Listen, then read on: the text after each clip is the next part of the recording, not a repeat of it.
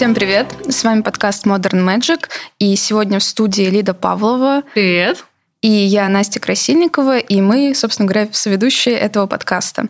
И сегодня у нас супер, мне кажется, интересная тема, хотя мне так кажется про все темы, которые мы обсуждаем, но э, тем не менее, э, тема заключается в том, что мы обсудим э, ведьм в поп-культуре. Мы наверняка все там в детстве или сейчас уже э, сталкивались с образом ведьмы в поп-культуре, в каких-то сериалах, фильмах, может быть, мультиках, книжках и так далее. И нам показалось, что было бы круто это обсудить и как-то критически осмыслить вообще, как это влияет на наши жизни сейчас.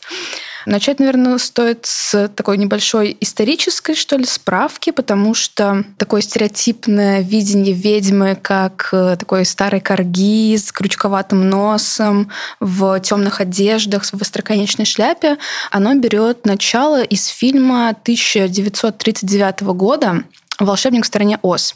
Там вот эта вот uh, Wicked Witch of the West была таким образом изображена. И uh, мне кажется, что это довольно интересно. Лид, вот, может быть, ты с какой-то м, культурологической или исторической точки зрения можешь объяснить, почему именно такие атрибуты были вот в стереотипном образе ведьмы. То есть остроконечная шляпа, зеленое лицо, бородавки и все в таком духе. Ну, сложно сказать наверняка. А, просто дело в том, что образ ведьмы, безусловно, демонизировался и маргинализировался вообще как бы, ну, давно, всегда, то есть на протяжении всего там христианского периода, как минимум, да, и, ну, точно так же, как образ язычников. То есть ведьма, по сути, для христиан была сродни язычникам, возможно, сама язычница или где-то около, во всяком случае, там якшалась с дьяволом и так далее. Поэтому получается, что она, ну, должна быть неприятной. Поэтому это просто такие во многом неприятные и демонические черты. Причем, опять же, они были довольно полярны. То есть э, ведьма, образ ведьмы очень вот двоился вот так вот и уходил на два разных края. То есть, с одной стороны, э, молодая, супер красивая, такая вот сверхъестественно красивая, как бы наверняка продала душу дьяволу вот настолько, да, красивая, свободная, сексуальная женщина, она тоже ведьма, вот. И потому что все запрещенное, вот в том числе всякая сексуальность, очень вытеснялась и подавлялась, тоже как бы отдавалась вот в э, ведомо дьявола, да, ведение дьявола и язычество и всего такого, поэтому вот как бы э, супер секси это ведьма, и при этом э, мерзкая, демоническая, вот прям чтобы видно было, как ее душа, вот какая она мерзкая, да, вот, чтобы прям с лица это было видно, поэтому там бородавки и так далее, там крючковатый нос, это вот все то, что э, очень сильно ненавиделось. Туда еще подмешивал подмешивалось, кстати, всякие другие виды ненависти подмешивались. То есть, например, есть предположение, что именно к носу ведьмы так сильно прикопались из-за антисемитизма. Да, да, вот. хотела сказать про это. То есть как бы еврейку считали ведьмой в первую очередь, э, потому что вот она уже не христианка, с ней уже что-то не так, значит, все остальные грехи туда же. И потом уже и а, не а, еврейских э, женщин тоже называли ведьмами и э, в общественном сознании преувеличивали у них вот в том числе и вот эти вот черты изначально, которые заметили из-за антисемитизма. И а вот можно тоже... я да. быстро вклинюсь насчет антисемитизма, потому что в целом вообще многих злодеев так изображают. То есть такими вот как бы семитскими чертами. То есть крючковатый нос, ну, как правило, именно вокруг носа. Как да, вокруг носа. Но действительно, люди не так уж сильно отличаются друг от друга. Приходится за что-то зацепиться, если хочешь ненавидеть кого-то. Да, и они зацепились за нос. И иногда а, за приписываемую в тогдашнем обществе, да и сейчас антисемитами тоже, там евреям жадность, э, скупость и богатство. Вот. Поэтому как бы наверняка, даже если живет, как бы если живет богато, то точно все, богатый, неприятный и так далее, все мерзкий еврей, как бы, да, по мнению антисемитов. А если живет бедно, то просто как бы копит э, как бы жилится и прячет все тоже, да, то есть вот такие, и о ведьмах тоже такое было, что наверняка у них как бы все у них есть, но просто они все равно при этом выглядят как нищие оборванки, потому что вот они такие как бы скупые и нехристианские. Вот, поэтому в образе ведьмы, вот этом карикатурном, страшном, очень много э, набралось вот этой вот просто дистиллированной европейской ненависти к, э, ко всем, на самом деле, к язычникам, к странным людям, которые пытались как-то помочь своему сообществу, к евреям. В общем, к сожалению, это просто такой карикатурный образ кого-то неприятного, и поэтому ведьмы его получили в наследство.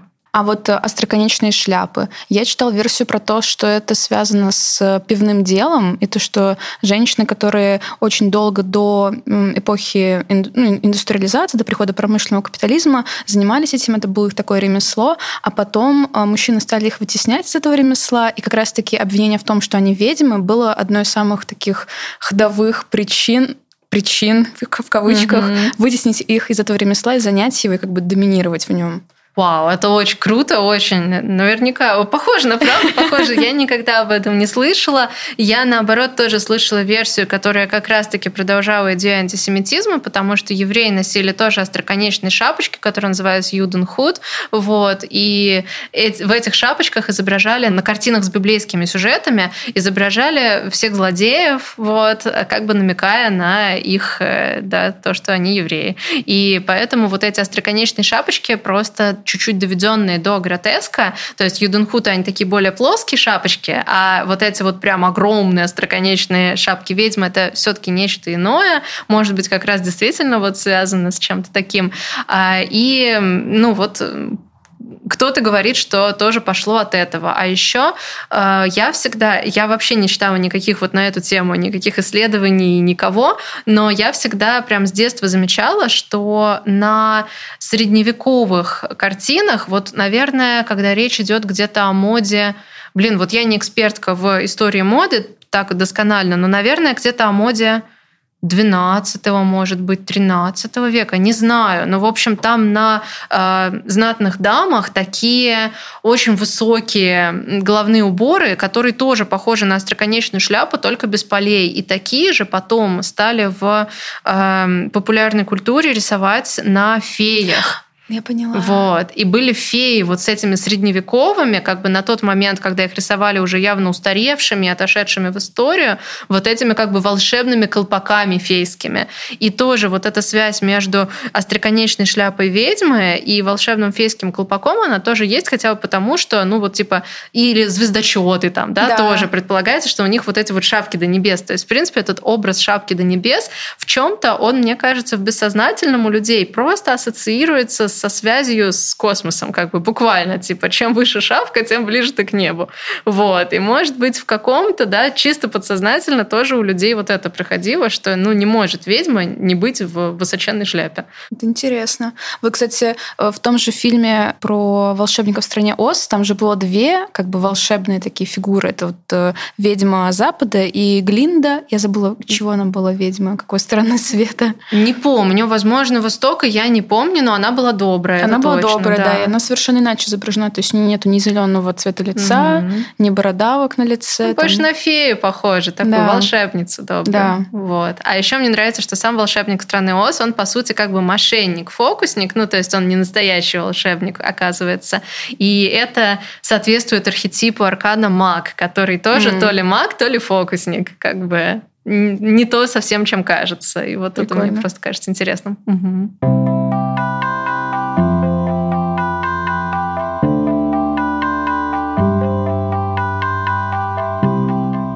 Если мы будем двигаться дальше по хронологии, то другой интересный пример в поп-культуре, который изображает как-то так или иначе обращается к теме ведьмовства, это Bewitched или «Моя жена меня приворожила». Это ситком 60-х годов, он, по-моему, шел около 10 лет, до середины 70-х, и там сюжет заключается в том, что главная героиня Саманта, она является молодой ведьмой, и она э, влюбляется в простого смертного – выходит за него замуж, и так получается, что она живет в таком американском пригороде и живет такой жизнью типичной американской домохозяйки. Вот. И это такой интересный э, пример. И мне кажется, он интересен еще и тем, что, по сути, этот э, культурный продукт, да, он пересекается с волной женского феминистского движения, потому что как раз-таки в эти годы выходит а, знаменитая работа Бетти Фриден а, «Загадка женственности», которая как раз-таки рассказывает про вот этих э, домохозяек, которые заперты в пространствах приватного в своих домах, и которые как будто бы там лишились какой-то свободы, чувствуют себя как в клетке. И Фриден, по-моему, даже говорит про эти дома как про уютные концлагеря. Но, в общем, он довольно радикально. Понятно, что для кого-то это может быть и желанным, и как бы вполне себе хорошим жизненным сценарием, но когда это как безальтернативный вариант предлагается, то это, конечно же, плохо. Вот. И это интересно, потому что там как раз-таки нет вообще никаких атрибутов таких типа ведьминских. То есть она, а, Саманта выглядит просто как обычная женщина, домохозяйка в США в середине 60-х годов. Вау. Но еще в 60-е вышел сериал а, «Семейка Адамс», первый О, сезон, да. ну, в смысле, первые несколько сезонов, как бы первый э, запуск этого сериала был в 60-е, и он был черно-белый, и он был такой замечательный. Я его смотрела лет 10 назад, но до сих пор очень люблю, очень хорошо даже помню. И там как раз наоборот все крутится вокруг того, что семья совершенно инфернальная, совершенно другая. То есть это вроде как такая классическая семья, и это в чем-то пародия на обычные ситкомы, где просто рассказывается о жизни обычной семьи. И вот тут тоже семья совершенно обычная, они там любят друг друга очень сильно, очень трогательно, у них там хорошие со всеми отношения, и при этом они прям странные, прям у них все не так. И там как раз обыгрывается это карикатурно, то есть дается какая-то ситуация в каждой серии которую обычная вот эта традиционная семья из ситкомов восприняла бы по одному, например, там очень расстроилась из-за чего-то, а поскольку Адамсы максимально странные и наоборот любят там э, не там чистоту, а грязь, не жизнь, там, а смерть и так далее, у них вот все переворачивается, и на этом строится этот сериал. И, по-моему, как бы задумка в том, э, что ну, расчет на то, что зритель, безусловно, проникнется любовью какой-то и сочувствием к Адамсам, они там явно показаны показано как очень хорошие ребята, хоть и очень странные, и за ними интересно следить. И мне очень понравился вот этот вот, ну, по сути, жест такой со стороны создателей сериала, чтобы люди любили не только вот этот классический образ, а и вывернутый наизнанку, совершенно другой. И ну уж не знаю, насколько это было вкладом в терпимость к самым разным людям, не вписывающимся ни в какие каноны, но я считывала там именно вот это послание, это было очень круто. То есть мы полюбили э, благодаря этому сериалу людей, которых, э, ну, принято скорее бояться. То есть если бы такая семья, как Адамсы, были бы твоими соседями, и там-то тоже показано, у них там есть нормальные соседи, вот, которые с них в шоке. Вот, и это, ну, мы бы, может быть, напряглись и насторожились, а этот сериал говорит не все плохое, что странное и такое вот магическое. Угу. Это здорово. Кстати, я никогда про это так не думала, но я не смотрела «Семейку Адамсов» никогда.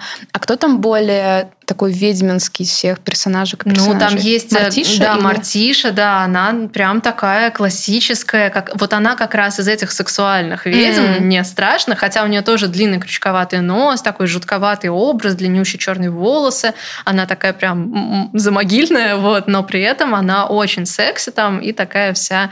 Э, ну, вот, не знаю, там действительно такой образ как бы э, классическая женская роль с одной стороны, потому что она там э, очень там любит мужа, она очень опять же сексуальная, женственная, вот в классическом каком-то каноне, пусть и с оттенком вот этой вот готичности, и она очень раскрепощена, но с другой стороны она играет там очень сильную роль, она по характеру явно сильнее, чем ее муж, и она прям там лидирует в семье. Mm, классно. А Венди, которая дочка? Да, Венди тоже очень крутая. Она тоже показывается как более суровая, более такая вот как бы с таким жестким характером, чем ее брат, что тоже чуть-чуть переворачивает привычные роли и представления, вот прям наоборот. То есть там как бы жена сильнее, чем муж, и сестра сильнее, чем брат. И Венди удивительная, супер мрачная. Она такой классический э, такой агрессивно-депрессивный подросток, и ей там полностью позволяют эту роль, не гнобят ее за это, а наоборот, вот как бы э, когда в ремейке 80-х, кажется, годов э, по-моему, уже в полнометражке была сцена, где э, Венди говорит, ну вы же знаете, что интересует, или ее мама говорит, ну вы же знаете, что интересует девочек в ее возрасте. И кто-то предполагает мальчики, и Венди говорит убийство. Вот. Да, я помню этот мем. Это великолепно, по-моему, да. Так что Венди там тоже очень такая прям серьезная и агрессивная ведьма, но при этом тоже она делает правильные поступки, по сути, и изображается хорошим человеком. Угу.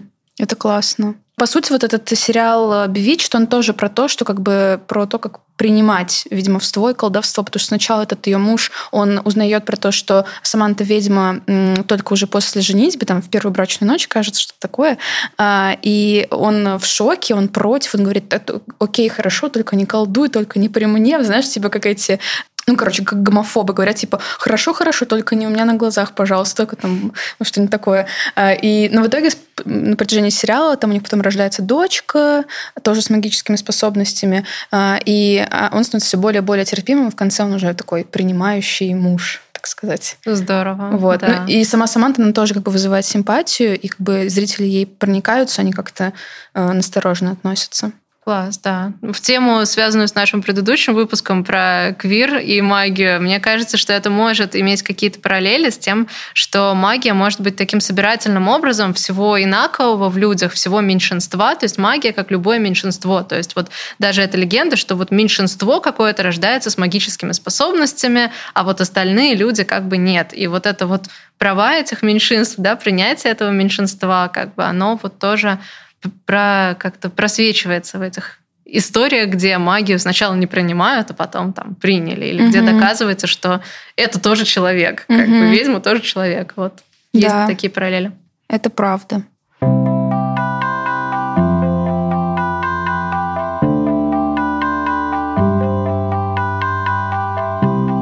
Кстати, продолжая э, мысль о том, что все всплески интереса к ведьмовской теме связаны с волнами феминизма, мне кажется, что самый, возможно, ну ладно, не самый, может быть, но один из самых больших всплесков был в 90-е годы, потому что а, тогда появилось очень много разных и фильмов, и сериалов.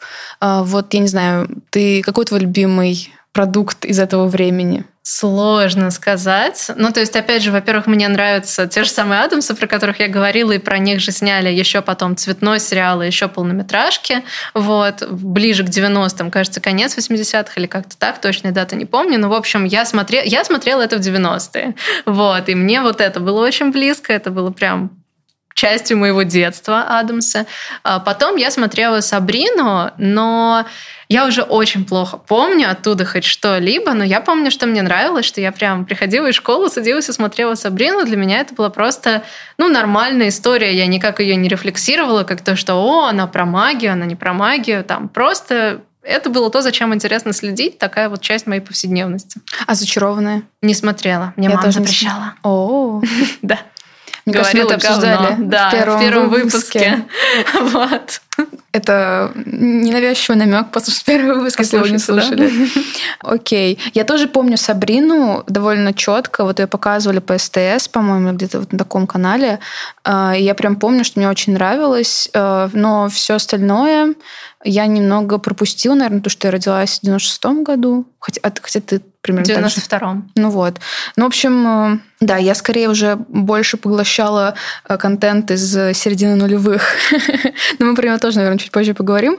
Мне кажется, что это интересный троп, потому что вот помимо а, зачарованных, Сабрины, вот как ты говоришь, э, продолжение э, саги об Адамсах. А, было еще много разных э, фильмов и сериалов. Была вот Баффи истребительница вампиров, и сама Баффи не ведьма, но одна из героинь там ведьма, я забыла, как ее зовут, но я просто не смотрела. Э, извините. Вот. Потом был очень классный фильм э, «The Craft» или «Колдовство» 96 -го года. Mm-hmm. Ты не слышала про него? Я слышала, но я не смотрела. Тоже. Я вот недавно посмотрела, я вдохновилась тиктоками, которые мне попались в ленту. Спасибо Вичтоку. И решила посмотреть, потому что очень многие ведьмы современные не только говорят о том, что э, это классный фильм, в том смысле, что там реально используются ритуалы, которые основаны на каких-то реальных магических традициях. То есть там не просто какая-то вот такая не знаю, декоративная магия, там прям реальные какие-то ритуалы и все такое. Э, но мне кажется, что э, там есть э, проблема в том, что есть все равно какая-то внутренняя мизогиния между этой группой девушек. Там, если вы не смотрели, то такой без спойлеров краткий сюжет. Дело происходит в Лос-Анджелесе, и там есть такой небольшой ковен, из трех э, девушек, которые практикуют магию, потом приходят в, в эту школу, они, они школьницы, и в эту школу переводится другая девушка, еще одна, и они понимают, что это их четвертая, которой им не хватало, и они как бы вместе все объединяются и э, становятся как бы вот уже полноценным ковеном, и начинают, у них начинает получаться практиковать магию, то есть они прям делают какие-то ну, типа чудеса, как это назвать, я не знаю, заклинания успешные, то есть там левитируют, что-то делают, есть в таком духе. Вот. Но потом происходит это вот оппозиция, типа злая ведьма и хорошая ведьма. И там часть становится злыми, они хотят там мести, кровавый какой-то и так далее, а, а часть говорит, что нет, не надо, мы должны оставаться добрыми, бла-бла-бла. Вот. И это такое сталкивание лбами женщин и персон, вот, потому что мне кажется, несмотря на то, что в 90-е годы уже так полыхало третья волна феминизма, все равно в мейнстримной культуре мизогинии было много. С другой стороны, был фильм а, Иствикские ведьмы, mm-hmm. где как раз идея была в том, что три ведьмы любили одного мужика, который был дьяволом, и в итоге он оказался плохим человеком. Они это поняли вместо того, что и он как раз хотел их поссорить за себя и достичь своих целей благодаря этому. И они вместо того, чтобы бороться за него, в итоге стали бороться все вместе против него и поняли, что как бы они подруги, это или сестры, я уже не помню, кем они были, подругами или сестрами, но, в общем, что это важнее, чем какой-то мужик, пусть он и сам дьявол, и, в общем, э, ему противостояли успешно. То есть то, как, тут как раз такая идея, что вот, в общем, не будем бороться между собой, все мы тут сестры, будем объединяться. Но как раз такой сюжет, и, ну, это, по сути, главное в сюжете, э, говорил о том, что в целом проблема существовала. Раз про то, что женщины внезапно не борются из-за мужика, нужно снять целый фильм, это о чем-то говорит. Да, есть такое.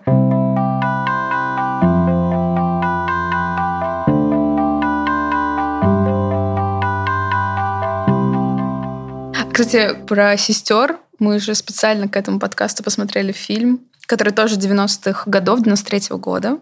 А, «Фокус-покус» или «Хокус-покус». Что сказать?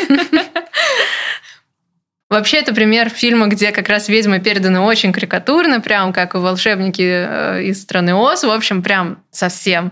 Они там злые максимально, вообще без малейшей рефлексии, они там уродливые. Хотя, по-моему, они симпатичные. Их пытались передать уродливым, да, но скажи, они красавцы согласна, просто мне вообще. Причем все, то есть там мне считалось... понравились губки у Винни такие. Да, да, да. Там, в принципе, имелось в виду, что может быть из них чуть-чуть симпатичная только та, которую Сара Джейска Паркер играет, ну вот, по-моему, по задумке, а остальные прям уж совсем не очень, но мне они прям очень понравились. Они красивые, привлекательные, великолепные леди там, но злые, злые. Да, и однозначно правда. так, плоско злые, карикатурно. То есть не то, чтобы там не показывают их какую-то условно-человеческую сущность. Мне, например, понравился момент, где они поддерживают друг друга и формируют вот этот круг, чтобы успокоить друг друга. И такие, типа, все, давайте, сестры, вы вместе успокоимся. То есть, в общем, там есть какие-то моменты, где ты понимаешь, что эти ведьмы хорошие, но по сюжету они однозначно плохие, хотят там вечной жизни себе, забрать жизнь у детей, там, ну, в общем, по классике, страшилки такие ведьминские, и добро типа там торжествует, и эти ведьмы умирают. Да.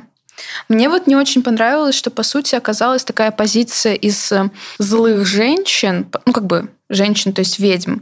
И, по сути, как бы главные две противостоящие силы им это мужчина. То есть это парень, э, Макс и э, Винкс, который превратился в кота. Да. То есть они, по сути, самые главные. Безусловно, там еще есть, там есть офигенная Дэнни, это младшая сестра Макс, там есть э, Эллисон, это типа любовный интерес Макса, но все равно они как-то немножечко позади них. То есть как бы главная действующая сила, которая борется за добро, это вот эти вот парни.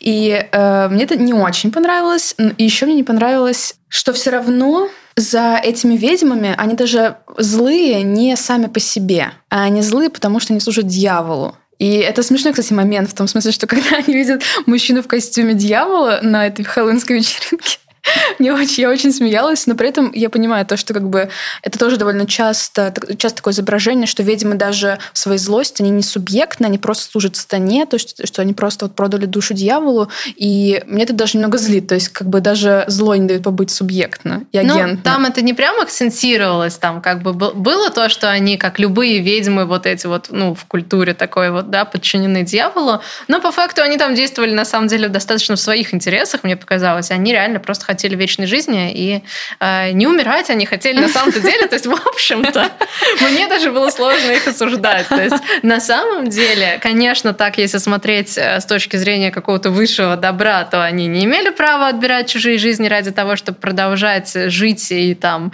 э, быть здоровыми и молодеть и так далее. Но, например, в обществе, где люди едят мясо, это странная идея осуждать их, потому что, по сути, они в качестве жизненной силы использовали там детей, а мы точно так же используем животных, в том числе детей животных. Поэтому, Реально. да, поэтому вот так вот прямо уж осуждать этих ведьм за то, что они хотели жить, и им нужно было для этого кушать, ну, я бы не стала. Или уж тогда всех осуждаем, или никого. Вот. Это классная мысль, я про это не задумывалась, это реально так оно и есть. Э, я еще заметила, что есть в этих трех сестрах, по сути, воплощаются три архетипа ведьм. Ну, понятно, что они все равно все как-то немного унифицированы этими вот общими атрибутами, про которые ты уже сказала, но при этом все равно можно посмотреть, что Сара, это героиня Сара Джессики Паркер, она такая типа ведьма-распутница, она там все время со всеми флиртует, заигрывает, такая немножечко э, наивная, где-то там летает в облаках. А есть э, Мэри, которая такая типа ведьма старая дева. То есть она такая немного простодушная. Но она заботится да, там реально обо да, всех. О своих под, сестрах вот. именно она там заботится. Да, да, да, да в этом угу. смысле она простодушная, такая заботливая.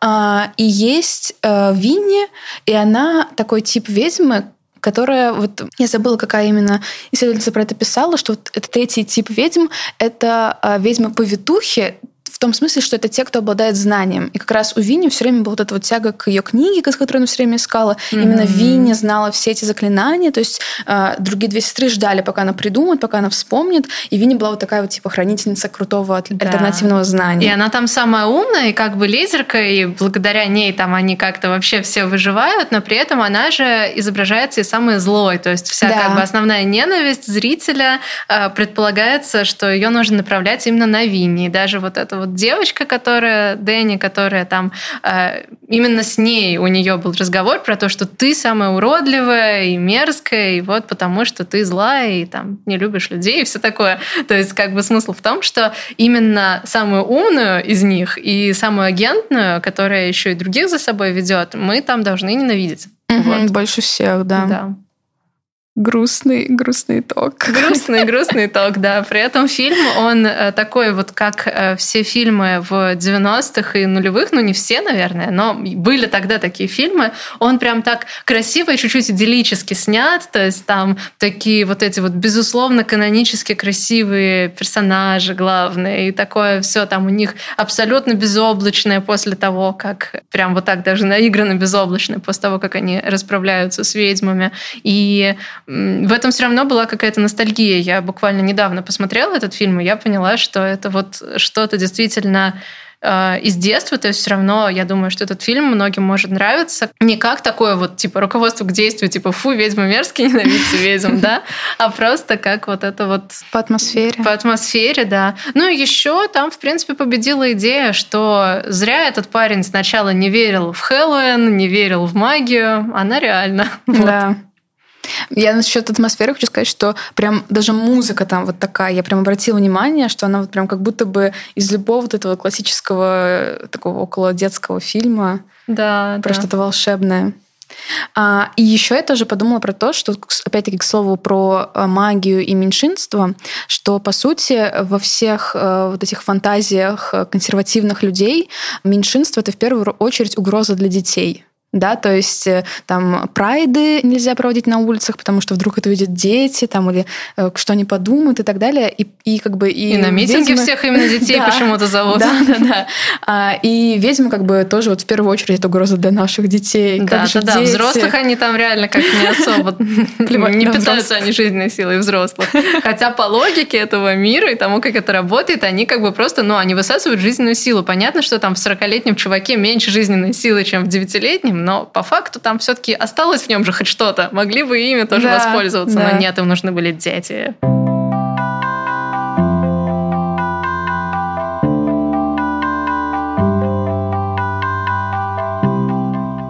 В нулевые тоже есть э, какой-то такой э, вайб. Ну, у меня он свой, связан с моим детством и с феями. А у тебя, Лида?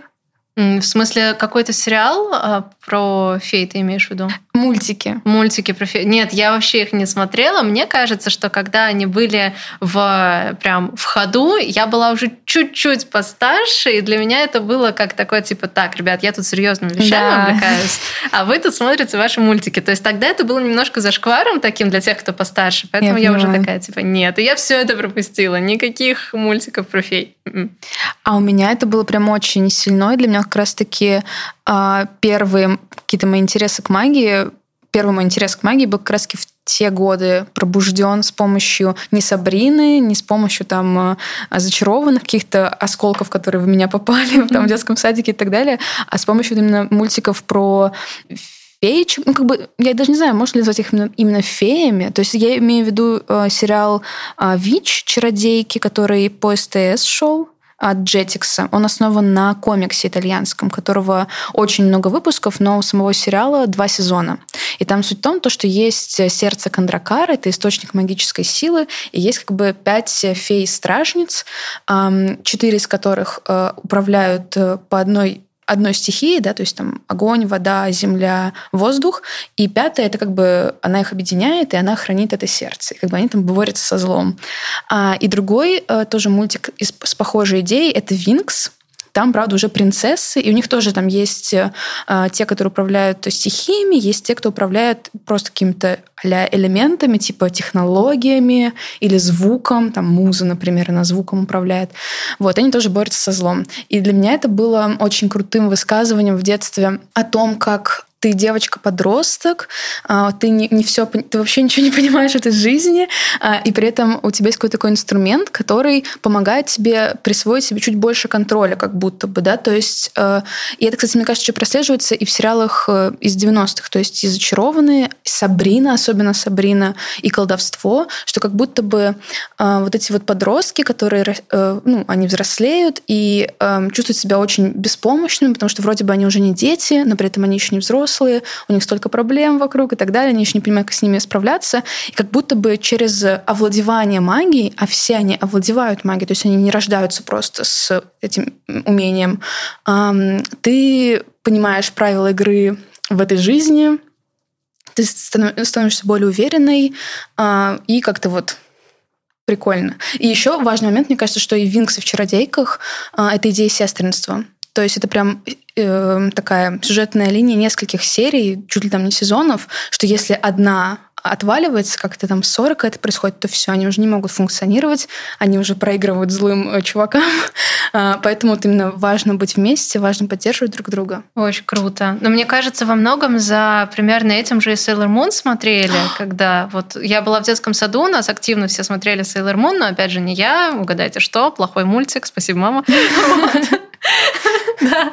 Но эм, по факту даже до меня доносились все равно какие-то вот штуки из э, общего поля про Sailor Moon. Например, когда, мы, когда я приходила в садик, там все играли, и мне все, все говорили, о, ты вылитая Sailor Меркурий, потому что у тебя короткая стрижка, ты умная, так что, типа, все, это будешь ты. И, по сути, меня как бы, э, мне, меня чуть-чуть нашли тогда даже, то есть я сама не смотрела Sailor Moon и не искала в этих героинях себя, но мне даже все, меня за меня нашли. Просто потому, что вот э, эти, мне кажется, вообще все такие сериалы, где есть вот э, много девочек, которые каждая в чем-то особенная, они, ну, как такое примитивное типирование тоже, когда ты смотришь и думаешь, так, а кто я? Ну, как и зачарованные все всегда, а кто ты из, из зачарованных, да? То есть вот такое всегда было. И мне кажется, это здорово, потому что э, если не ударяться в какой-то суперфанатизм, то какое-то нахождение сходства себя с кем-то или с каким-то типом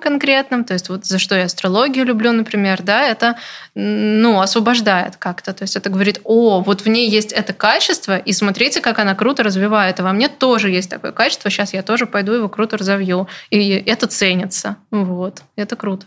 Да, особенно типа вот реально в эти годы, когда тебе тяжело вообще жить, не знаю, потому что я вот вспоминаю себя там, не знаю, с 12 до я не знаю, до, до сегодняшнего дня. У меня, ну, там, до, до окончания школы и прям тяжелое время было в плане какого-то самоощущения, потому что непонятно, кто ты, зачем ты далее. И очень много времени проводишь в коллективе, который ты не выбирала еще к тому да. же. И этот коллектив очень сильно влияет на твою жизнь.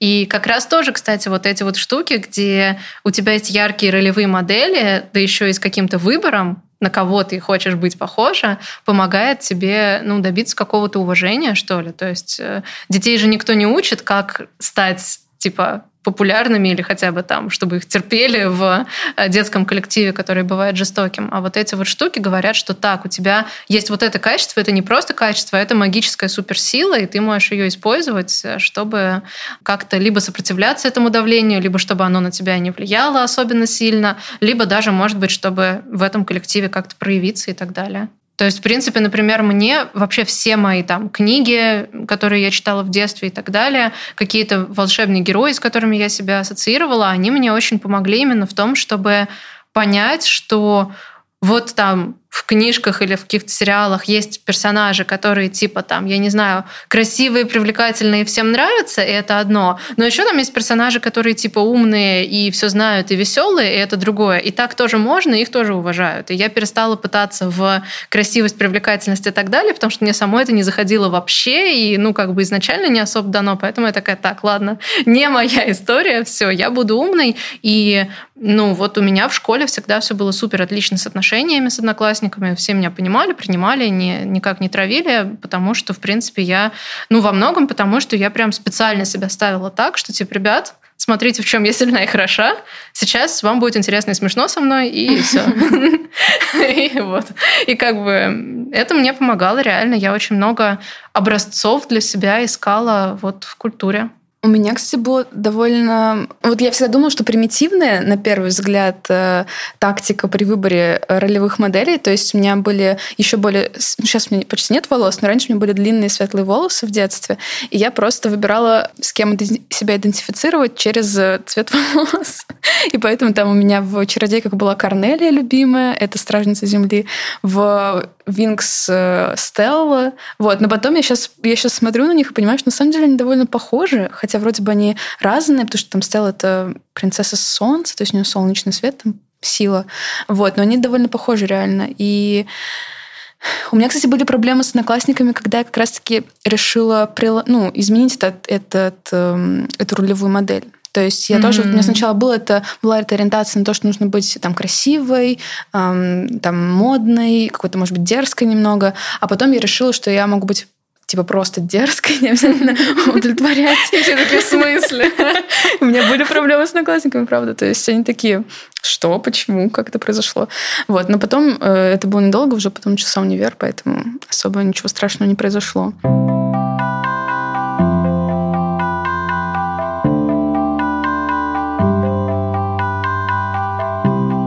Мне кажется, что еще интересный и супер важный вообще для всей мировой культуры феномен это Гарри Поттер. Да, да. Я просто познакомилась с ним поздно. Мне уже я была в 11 классе, а ты? О, ничего себе. Нет, я прям, когда он начал выходить в России, прям сразу. Прям, типа, его все читали, и я тоже.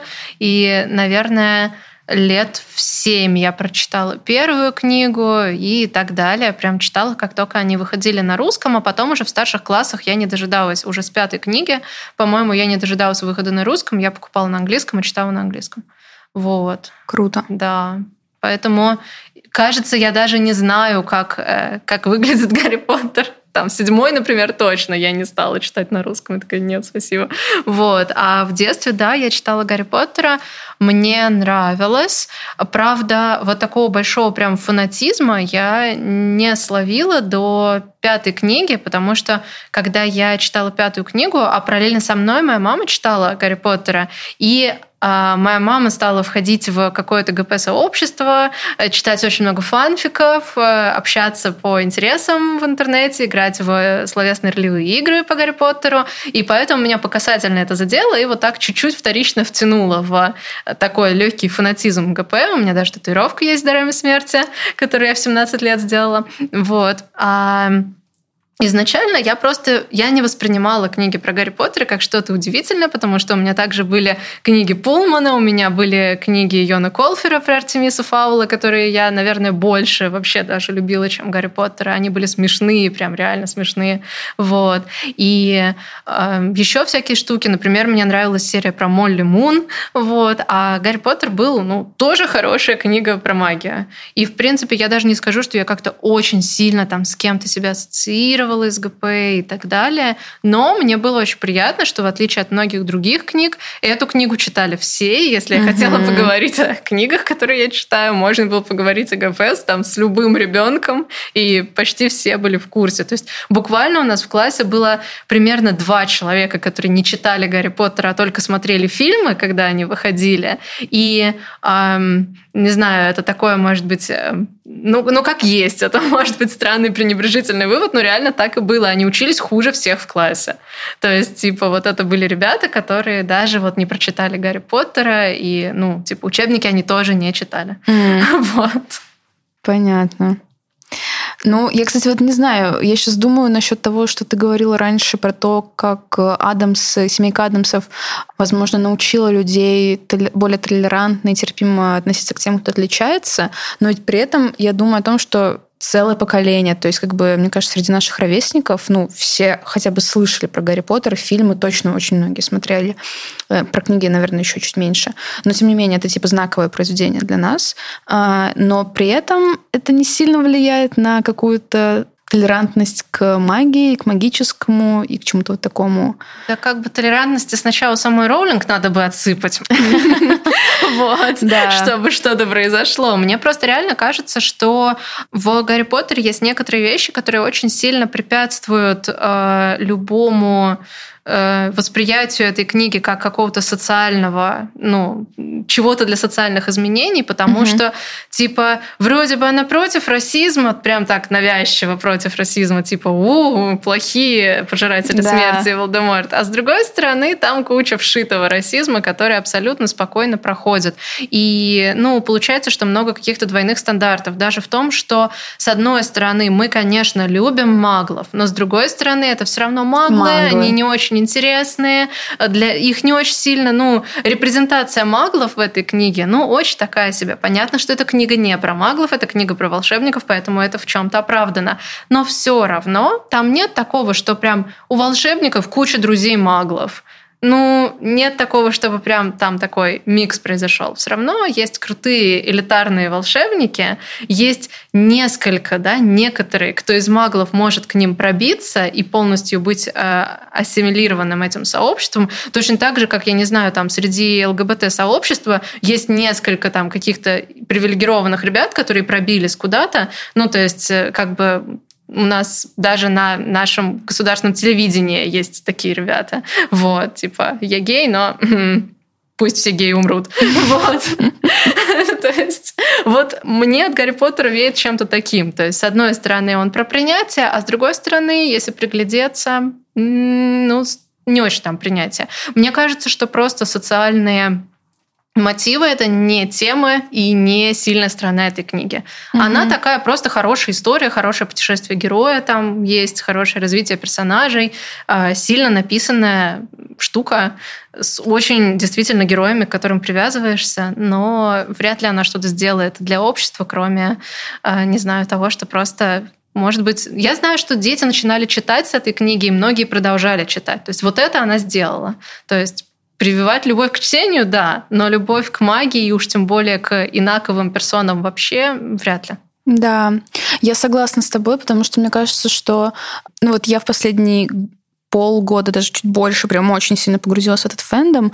И я могу сказать, что там супер много крутых э, фанаток и фанатов, которые переосмысляют это, вот как раз-таки выявляют какие-то проблематичные стороны Роулинг, помимо там ее высказываний трансфобных, также вот самой книге, то есть и вшитый расизм, как ты сказала, и все такое.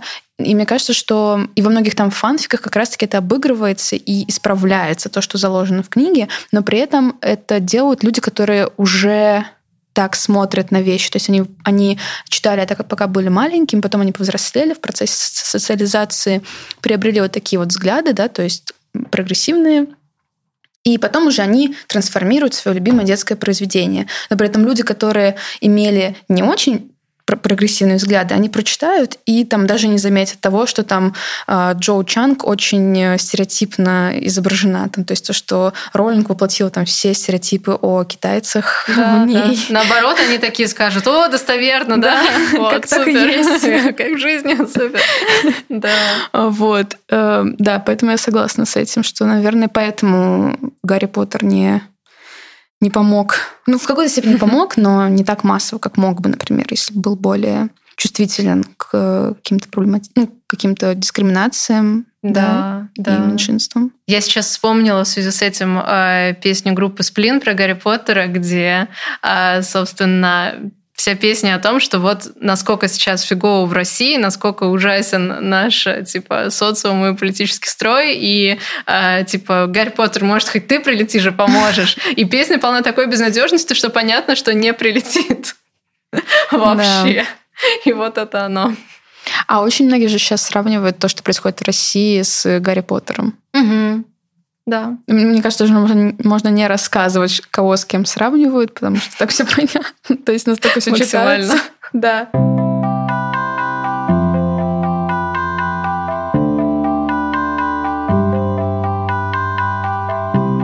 Что ты хотела рассказать по поводу книжек? Вот ты взяла ага, с собой. Да, у меня с собой. Блин, жаль, что вот у нас не видео-подкаст. Сейчас я жалею об этом. Вот, а потому что я даже взяла с собой свою любимую книжку, просто мой гримуар с детства. Вот сейчас я даже посмотрю, в каком... 2004 год, да, то есть вот прям такое. То есть получается, когда я ее купила, ну, мне ее купили, мне было 12 лет. Вот, 12 лет. И это как раз вот была прям идеальная книжка для меня. Она называется «Гадание для девочек». Она выходит в серии под названием «Клевая штучка». И это реально интересный пример литературы, которой тогда было много. Я прям заходила во все книжные, и там прям были горы вот такой вот литературы про магию, которая ничем по стилистике не отличалась от литературы, я не знаю, про садоводство, про вязание, про беременность, про все вот эти вещи. То есть такой низовой нонфикшн, он вот был абсолютно однородный, и магия входила туда абсолютно на общих правах. И сейчас, например, такого меньше. То есть э, интересно в этой книге то, что тут такой флер совершенной обыденности. То есть как будто бы вот эти гадания — это не что-то ну, сверхъестественное или не что что-то, о чем там спорит наука или еще что-нибудь такое. Это то, что ну вот просто есть. То есть ты девочка 12 лет, ты приходишь в магазин, ты видишь, что вот книги по садоводству, садоводство определенно есть, ты его видела на даче, правда существует. И вот книга про гадание абсолютно там в той же серии вышла, в той же серии там еще книга про моду, мода тоже есть. И вот гадание, ты понимаешь, ага, еще есть гадание, и ты покупаешь книжку, и там вот реально, я вот сейчас открою содержание, а, святочные гадания, гадания по зеркалам и свечам, хиромантия, нумерология, гадания на растениях, гадания на бумаге, по воде, по огню, на камнях, по книге, по деревьям, на кофейной гуще, на чае и на фруктах. Вот содержание этой книги. То есть реально они взяли и собрали все. Я попробовала из этой книги буквально все, что могла. И вообще сейчас немножко по-другому я смотрю подана магическая тематика в книгах, в принципе. То есть сейчас тоже есть очень мейнстримные истории. Например, там Гринвич, которую очень сейчас там ругают в Вичтоке хейтеры, да, и есть те, кому она нравится. Мне, например, нравится нормальная книга. Вот. И там магия подается все-таки как что-то из области духовности, психологии. То есть это либо более эзотерическая история про какие-то прям глубокие материи, либо это психологическая история про то, как чувствовать себя хорошо, и вот тебе что в этом поможет. А мне нравилось вот в моем детстве нравился вот этот подход, как будто бы я смотрю мокюментари фильм, где магия это абсолютная реальность, как типа вот э, как What We Do in the Shadows, вот да. такое вот, то есть просто, ну да, это вампиры, здравствуйте, и вот там то же самое, ну да, это магия, ну конечно, и сейчас вот как-то уже, по-моему, в массовой культуре усложнилось и нишевалось вот это понятие магии, а вот в 90-е нулевые оно было просто вывалено на нас как некая данность, типа, смотрите, ребята, есть магия. И меня очень сформировал вот этот вот подход. То есть, э, несмотря на то, что я полностью принимаю и как бы психологическую сторону магии, безусловно, она есть, и принимаю во многом, да, и этот эзотерический подход, что типа это повышает там ваш уровень духовности, энергии и так далее. Э, пусть это иногда немножко спорно звучит для меня, но тем не менее я тоже полностью за.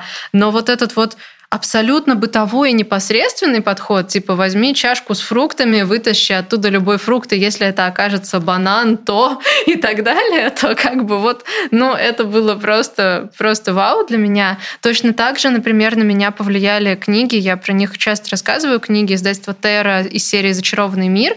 Там фольклорные истории были поданы как что-то, ну, что могло быть правдой. То есть, грубо говоря, там вот не говорится, что были представления о том, что, я не знаю, существовали драконы, а потом их все перебили. Нет, там вот реально как в Animal Planet просто из серии когда-то существовали, возможно, драконы, потому что вот сколько об этом свидетельств, но сейчас, конечно, их не найдется. Возможно, их всех перебили. Вот. Ну, то есть там было такое предположение, что что-то чудесное реально прямо сейчас, прямо на одном плане с нами, и нам не не нужно возвышать свои вибрации для того, чтобы это увидеть, или а, понимать, что это все происходит только в твоем воображении. И не знаю, для кого-то, может быть, то, как сейчас все развивается, это наоборот, там, типа, плюс и классно, и для них это ближе и понятнее, но меня сформировал вот этот вот простой подход, который говорил, возможно, магия существует, и в этом нет ничего невероятного, ребята. Вот это было круто.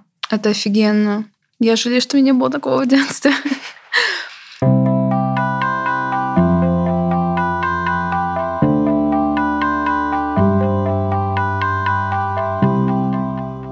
Сейчас как-то все, правда, иначе. Но в этом месте хорошая сторона, возможно, потому что мне кажется, что если уже переходить к более современным каким-то примерам из э, поп-культуры, то все они становятся высказыванием социально-политическим, мне кажется. Да. Потому что вот все эти, и в том числе ребуты той же Сабрины, да, вот, который вышел на Netflix, и переделка зачарованных, и переделка колдовства, кстати, тоже, а, который вот The Craft. Я нашла, я не, посмотри, не успела посмотреть сам фильм, а, но я увидела отзыв, а, который называется «Колдовство, феминизм, тупость». И, и, и я прочитала там очень такой бомбящий отзыв о том, что про Бурцунов за социальную справедливость и так далее. А, и я подумала, что, ну, наверное, это классный фильм, раз они вот так пишут.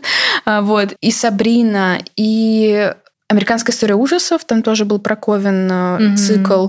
В общем, сейчас прям очень много ведьм в поп-культуре, в культуре. Есть Вичток, да, то есть типа отдельный даже хэштег в ТикТоке, где вообще какие-то запредельные просмотры, там больше миллиарда, по-моему. А, вот. И э, при этом вот это все становится, как я уже сказала, высказыванием, потому что люди видят ту несправедливость, которая происходит вокруг них. И с нулевых надо все-таки отметить, что все больше и больше несправедливости открывается, да, то есть мы открываем там массовые сексуальные домогательства, например, или там расизм, который вшит в нашу повседневную жизнь. Да, а, и нормализация этого постепенно уходит из тех да. же сериалов, то есть если смотреть даже мои любимые сериалы из нулевых, типа там «Клиники», «Как я встретила вашу маму» и так далее, э, там «Друзей», их сейчас можно смотреть только с поправкой на то, что это было давно, ребята, с этим уже поборолись. Да. Сейчас такого сказать в сериале нельзя. Теперь расслабляемся и смотрим дальше. Там прям куча же и фотофобии, и сексизма, и, ну, домогательства тоже всего. И как бы Вот так. То есть, в принципе, мы действительно очень сильно продвинулись э, с нулевых, поэтому круто, что сейчас это так все поднимается, но при этом как будто бы мы немножко и в культуре тоже нас выводят из мира фантазий, что ли, и пытаются окунуть в реальную нашу действительность, потому что уже типа надо что-то с этим делать. Да. И это и правильно, и я это поддерживаю. Но с другой стороны, мне не очень приятно, когда меня выводят из моего мира фантазии, мне в нем хорошо. Ну тогда можно смотреть дальше старые какие-то штуки. Да, да. В принципе, наверное, и новое что-то появляется такое, ну, а, более отвлеченное, менее социальное, что ли. Вот, потому что, например, а, мне очень понравился сериал, а, который... Я даже не знаю, будет ли продолжение, может, не будет. Там вышел только, кажется, первый сезон, и он очень много кому не понравился, а мне понравился. Он называется I'm not okay with this.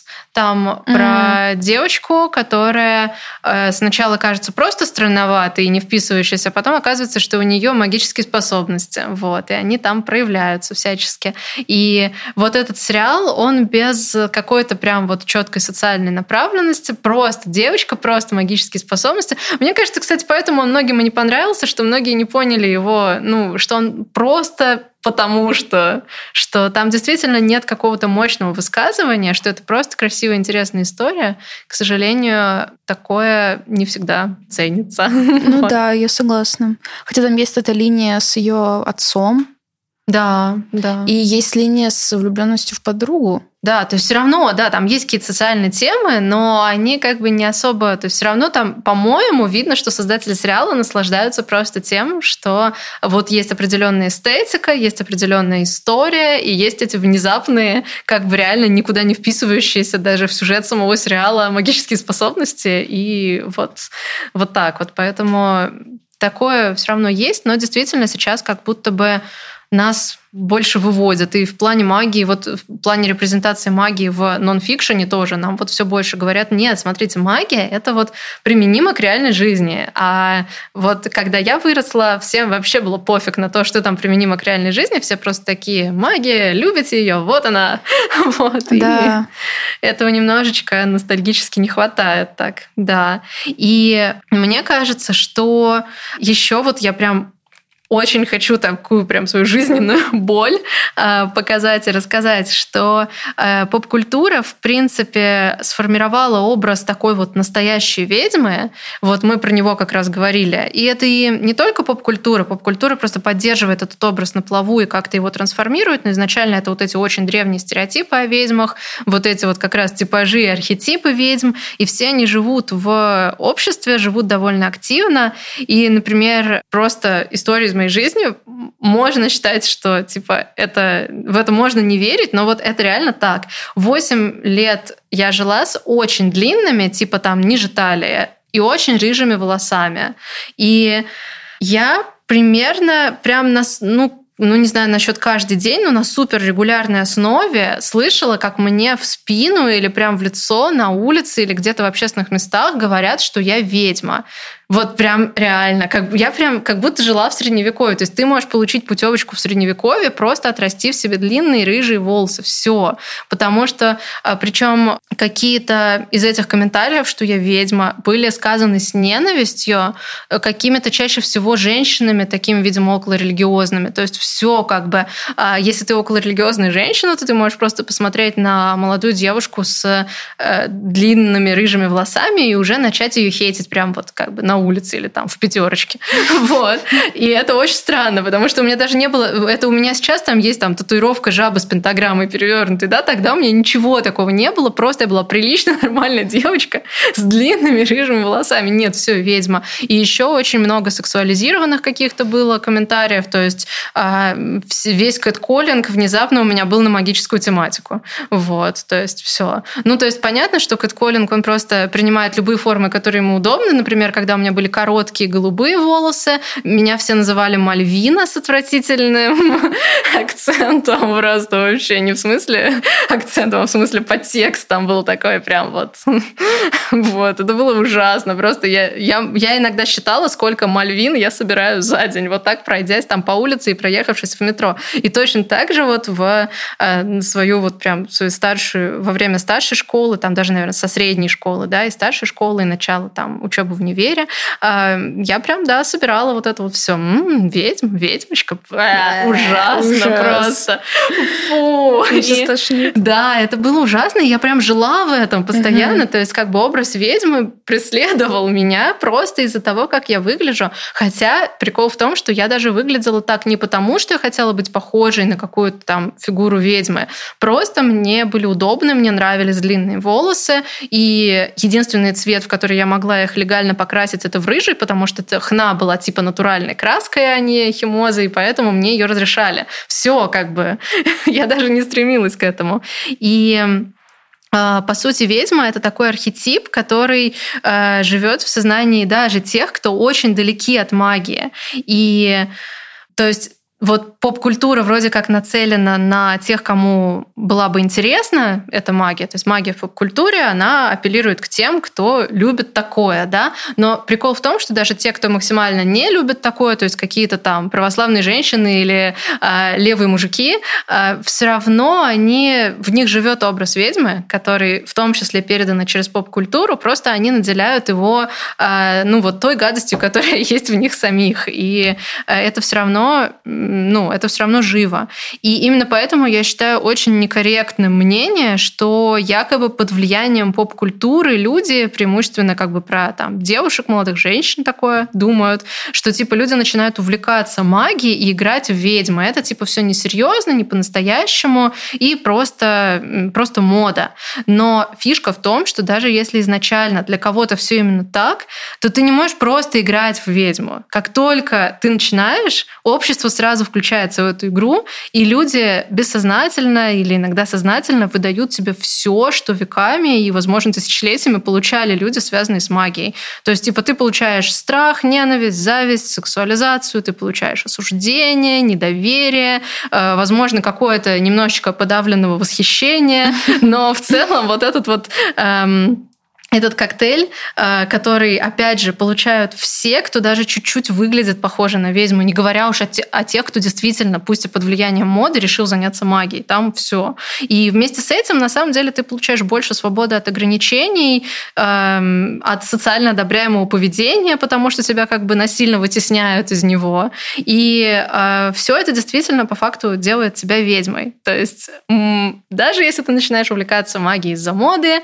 э, себя воспринимают как ведьму, и ты становишься ведьмой. И поэтому не круто, в том числе, вот я обращаюсь к ребятам из магической тусовки, э, мне кажется, абсолютно не круто делить там ведьм на настоящих и не настоящих. Вот те, кто реально увлекаются, и те, кто увлекаются так, ну, типа, поверхностно, лайтово, потому что даже если ты просто выложишь у себя э, сторис старо без объяснений в инстаграмчике, даже если ты просто с ними сфотографировалась, то ты получишь себе в директ от э, своей аудитории все виды всего.